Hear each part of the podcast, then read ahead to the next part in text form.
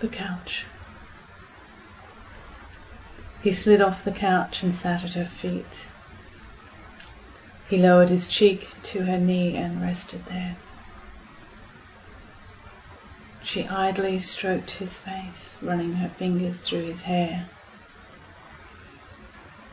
He almost imperceptibly rubbed his cheek against her leg as she stroked him.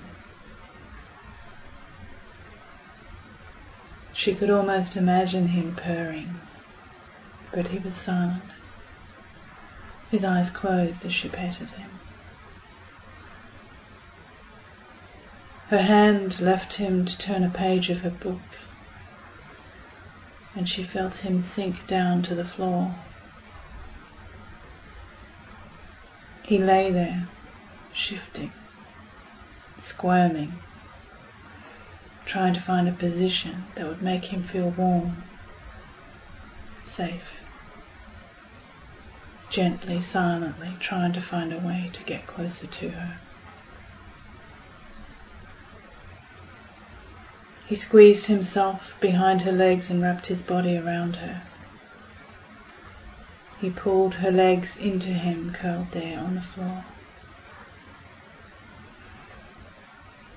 She shifted her feet, pulling him back against the couch, applying a little pressure to his stomach so he could feel her more strongly, bringing him closer.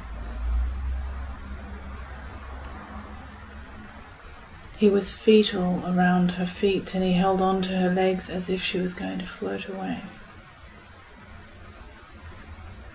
His fingers touched her feet and calves gently, not quite stroking, almost as if he was reassuring himself that she was still there. She turned another page in the silence.